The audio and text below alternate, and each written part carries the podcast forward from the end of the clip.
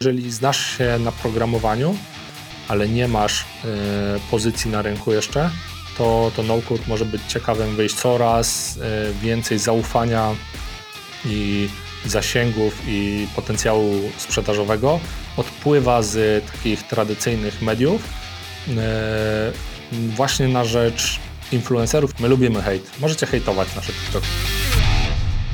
Partnerami odcinka są Growth Plan, metodyka budowania wzrostów online oraz Stop Prokrastynacji. Pokonaj prokrastynację w 7 prostych krokach. Linki do partnerów znajdziesz w opisie odcinka. Cześć, nazywam się Piotr Majkusiek i witaj na kanale biznesowym.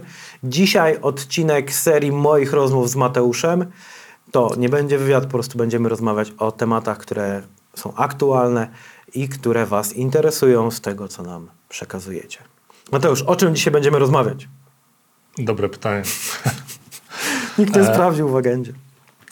Dzisiaj będziemy rozmawiać o pomysłach biznesowych i trochę o trendach na 2023 rok. Myślę, że to się zazębia. W sensie, jeżeli coś jest trendem, no to często wokół tego warto budować biznes, chociaż nie zawsze. Więc będziemy zgadywać, co może być ciekawym trendem, a co niekoniecznie. I sprawdzimy za rok. Sprawdzimy za rok, a jeżeli się nie sprawdzi, no to oczywiście tego odcinka nie znajdziecie już na naszym kanale. Usuniemy go po pół roku. Nie było, nie wiadomo, co się z nim stało. No, jakby, nie wiadomo. Przepadło. Dobrze. Ja myślę, że zaczynamy od tematu AI, czyli sztucznej inteligencji. Jest o niej głośno.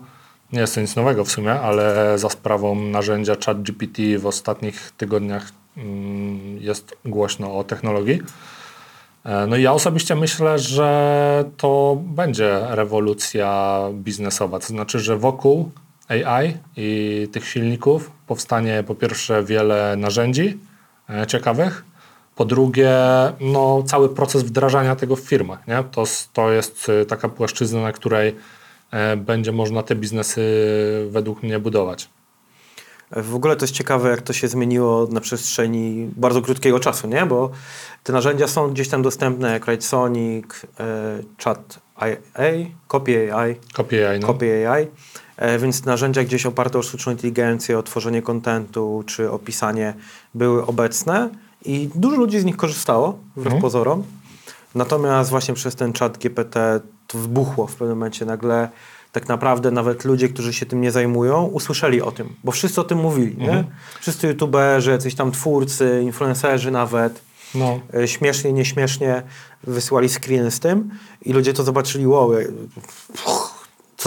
co to może, nie? Ja myślę, że wiesz, to wybuchło trochę dlatego, że ChatGPT jest prosty w obsłudze, nie? To znaczy te narzędzia, o których wspomniałeś, też są proste teoretycznie, ale po pierwsze są płatne, więc jest tu bariera od razu. Tak. Ten czat był i jak jeszcze rozmawiamy teraz, to jest darmowy, chociaż rozmawiamy akurat w momencie, gdy pojawia się już pierwsza wersja płatna, jakieś zapowiedzi. Więc zobaczymy, gdzie to pójdzie i czy w ogóle będzie jakaś wersja bezpłatna dostępna. Ale jest to proste, plus jednak też ten silnik został zmodyfikowany i jakość tego, co dostajemy, jest lepsza. Plus to, co się zmieniło w kontekście tego, co było wcześniej, że wiesz, możemy sobie te odpowiedzi dostosowywać do naszych potrzeb, bo wcześniej coś wpisywaliśmy, dostawaliśmy odpowiedź i to było tyle, a dzisiaj, jeżeli uznajemy, ok, wygenerowałeś mi coś, ale chodziło mi o trochę coś innego, albo potrzebuję rozszerzyć coś tam, to informujemy o tym ten silnik i on dopisuje, czy robi coś innego, nie? Czyli powiedzmy, mówimy mu, stwórz mi wpis na bloga, a on stworzy ten wpis na bloga, ale informujemy go, ok, ale dodaj nam jeszcze więcej nagłówków do tego wpisu, nie? Albo wytłuść najważniejsze fragmenty w tym wpisie i on to robi, nie? Także no, jest to ciekawe. Ja myślę, że rzeczywiście wiele takich zawodów powstanie, czy firm powstanie, które wokół AI będą się kręcić, ale nie tylko takich czysto technologicznych moim zdaniem, tylko właśnie też usługowych, wiadomo, wiedza też myślę będzie tutaj ważna, nie? Czyli no, firmy czy osoby konkretne będą musiały wiedzieć, jak korzystać z tej technologii, bo to nie rozwiązuje wszystkich problemów, nie? Ja myślę, że też dużo ludzi będzie, którzy będą specjalizowali się w tym, jak ułożyć zapytanie, żeby otrzymać to, co chcemy, nie? No. Czyli problemem nawet nie będzie to, że ta sztuczna inteligencja nie będzie w stanie tego zrobić, tylko trzeba będzie wstawić odpowiednie zapytanie i ja na przykład widzę na Midjourney, to jest taki, nazwijmy to aplikacja, która tworzy ci obrazki, gdzie na początku w ogóle nie wyskakiwało mi to, co ja chcę.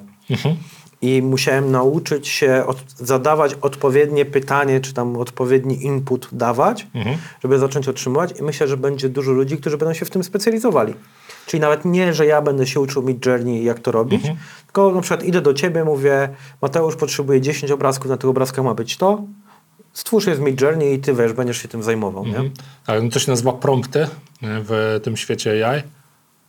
I myślę, że tak, chociaż ciężko powiedzieć, gdzie to pójdzie, nie? To znaczy, czy same narzędzia nie będą, wiesz, tak skonstruowane, że będą podpowiadały, jak to robić, albo ten flow, to flow jakby wpisywania tych promptów będzie tak skonstruowane, że ciężko będzie zrobić to w zły sposób, nie? Niewłaściwy i nieoptymalny. No.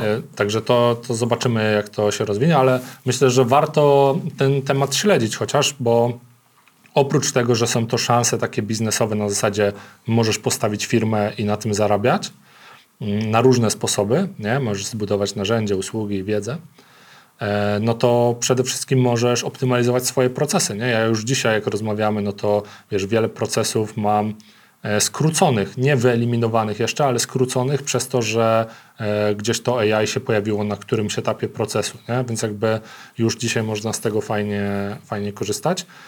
Dobra, ja myślę, że lećmy do drugiego takiego obszaru, bo on jest trochę powiązany. Ja uważam, że fajny... A o AI jeszcze sobie pogadamy w innym odcinku. Tak, pogadamy jeszcze jakby w dedykowanym odcinku. Taki drugi obszar, który uważam jest ciekawy i można to właśnie fajnie łączyć też, to jest no-code i taka automatyzacja, która też często z tego wynika. Nie? No-code, czyli no-code i low-code to są takie dwa trendy duże, które już trwają od jakiegoś czasu, gdzie zamiast programować aplikacje od zera, czy inne rozwiązania technologiczne, wyklikujemy je sobie nawet nie znając, jak się pisze kod, nie wiedząc, jak się pisze kod. No i to stwarza oczywiście zupełnie nowe możliwości i znowu w połączeniu z AI jakby możemy, wiesz, budować sobie bardzo ciekawe i bardzo rozbudowane rzeczy, nie będąc w ogóle programistami, nie?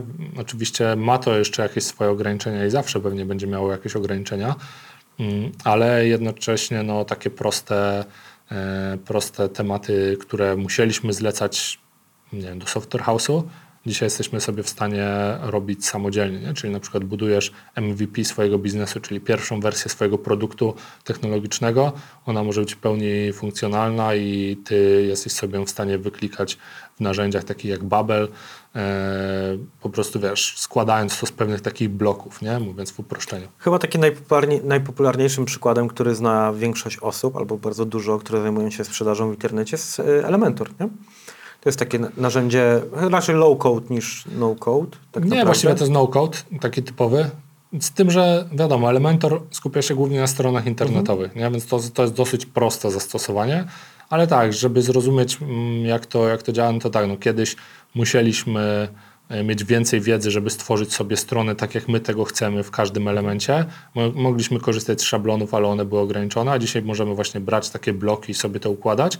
Z tym, że ten no-code taki idący dalej pozwala robić to samo, tyle że budujesz całą aplikację, nie wiem, chcesz zrobić serwis z ogłoszeniami nieruchomości, nie? Jesteś agentem nieruchomości, no to zamiast dzisiaj płacić 20 koła komuś, kto ci to wyklika od zera, no to jesteś sobie w stanie to właśnie ułożyć, nie znając się na programowaniu, nie?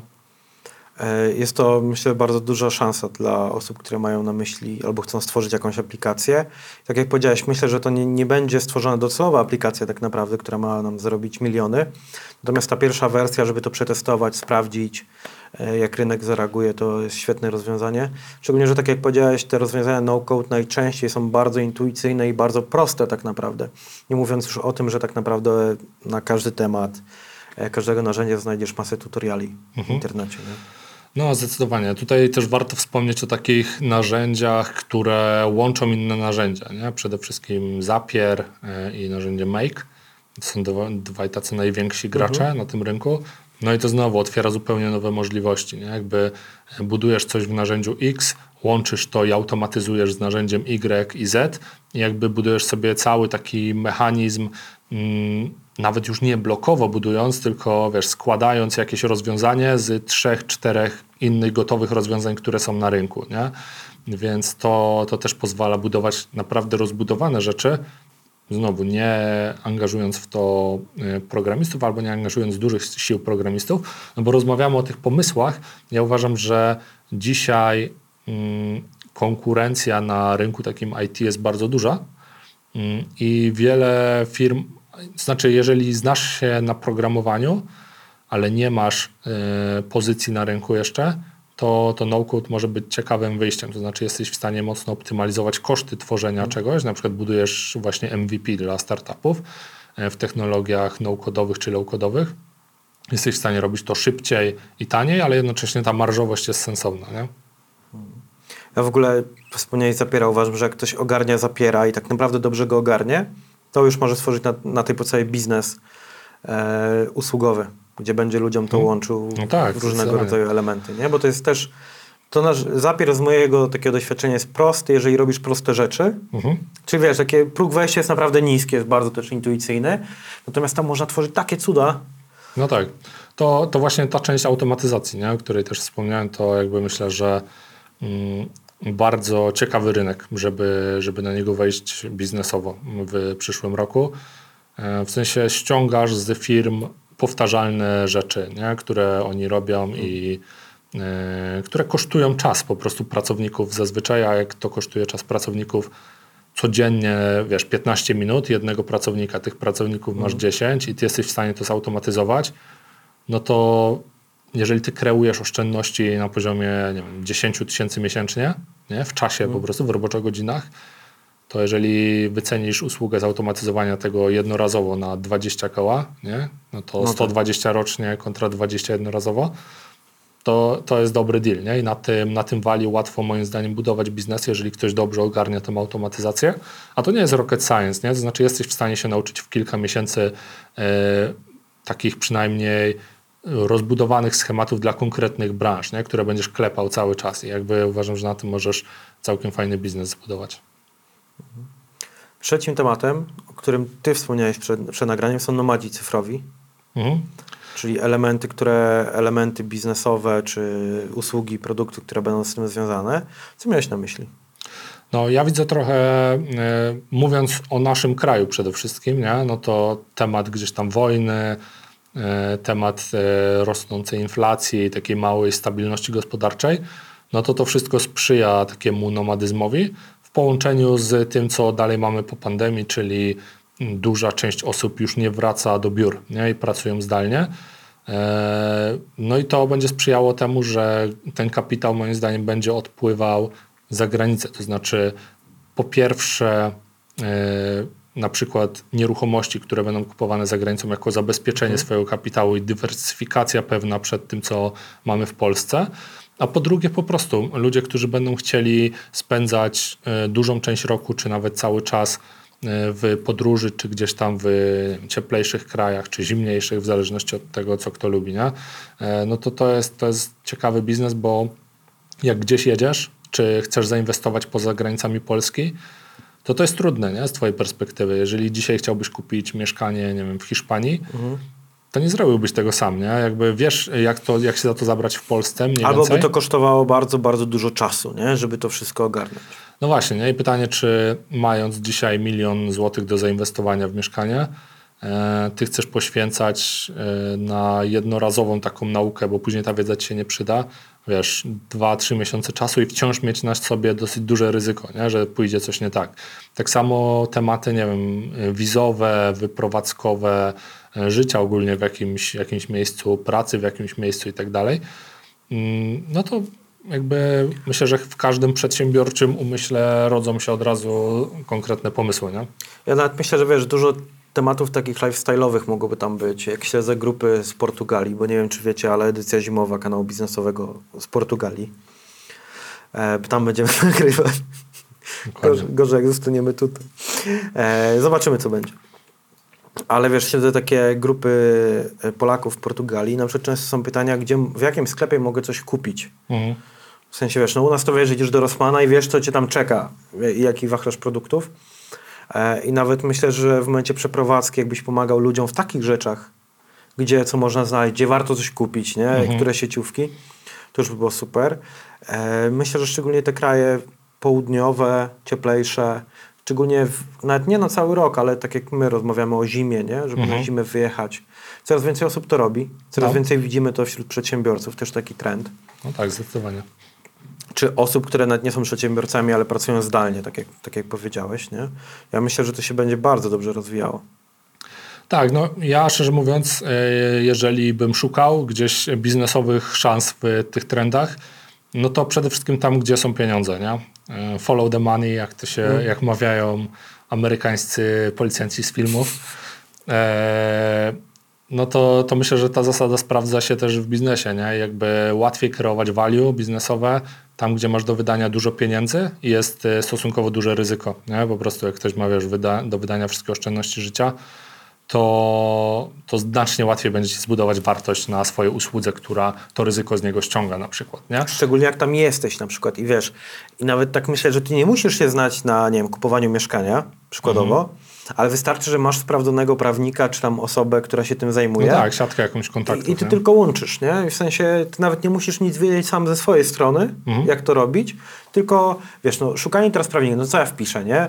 Portugalia, prawnik, ewentualnie Polak, że może się trenować, ale nie trafił się. No to co, no szukałem w Google i już tak, wiesz, trochę na ślepo, nie? No, dokładnie. Natomiast jeżeli byłaby osoba, która mnie pokieruje, oczywiście pewnie za jakąś prowizję, ale to i tak dużo skraca, tak jak mówisz, dużo ryzyka zdejmuje, nie? Jeżeli ktoś mi jeszcze pomoże założyć konto w banku.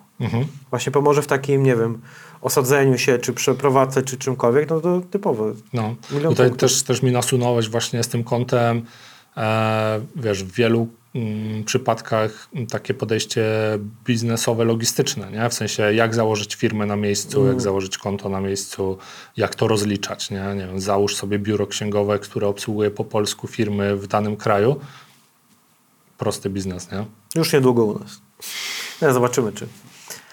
Ale ja, tak jak wiesz, rozmawialiśmy, że w momencie przeprowadzki do jakiegoś kraju to by pewnie była jedna z pierwszych rzeczy, które człowiek by próbował ogarnąć. Taki... No, dokładnie. Nawet, wiesz, jakieś tam podstawowe rzeczy, nie? Dokładnie. Jeszcze jeden trend mam na dzisiaj. I taki obszar. Nie jest on nowy szczególnie, ale uważam, że jest ciekawy. Mianowicie influencerzy. I wiesz, ja widzę przynajmniej taki trend, że coraz więcej zaufania i zasięgów i potencjału sprzedażowego odpływa z takich tradycyjnych mediów właśnie na rzecz influencerów i przede wszystkim mikroinfluencerów tak zwanych, nie? Czyli te gwiazdy, wiesz, tam Robert Lewandowski czy ktoś tam, to one już niekoniecznie jakby są tak dobrym potencjałem takiej bezpośredniej sprzedaży. Czyli budowanie marki i rozpoznawalności ewentualnie tak, takich jakby, szerszych elementów. No też zrobiło trochę taki, wiesz, takie mass media, nie? Jak mamy.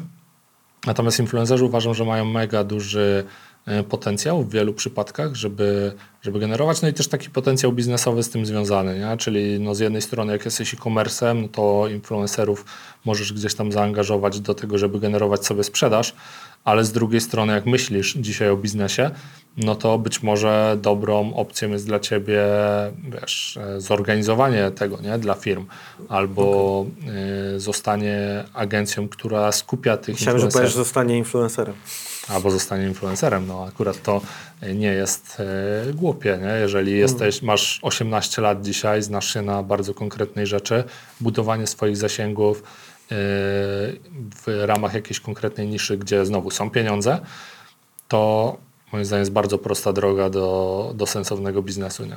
Ja myślę też, że warto w tym kierunku zwrócić się, tak jak powiedziałeś, do mikroinfluencerów, bo często oni mają małe społeczności, ale bardzo zżyte, bardzo zaangażowane i znam przypadki, gdzie taki mikroinfluencer tam 5000 na Instagramie sprzedał więcej niż osoba z zasięgiem tam 100 tysięcy followersów, no, nie? Dokładnie. Przez to, że ta skala jest mniejsza, ale też to zaufanie jest większe, bo nie inaczej buduje się relacje. No to jest taka właśnie bliższa relacja, nie?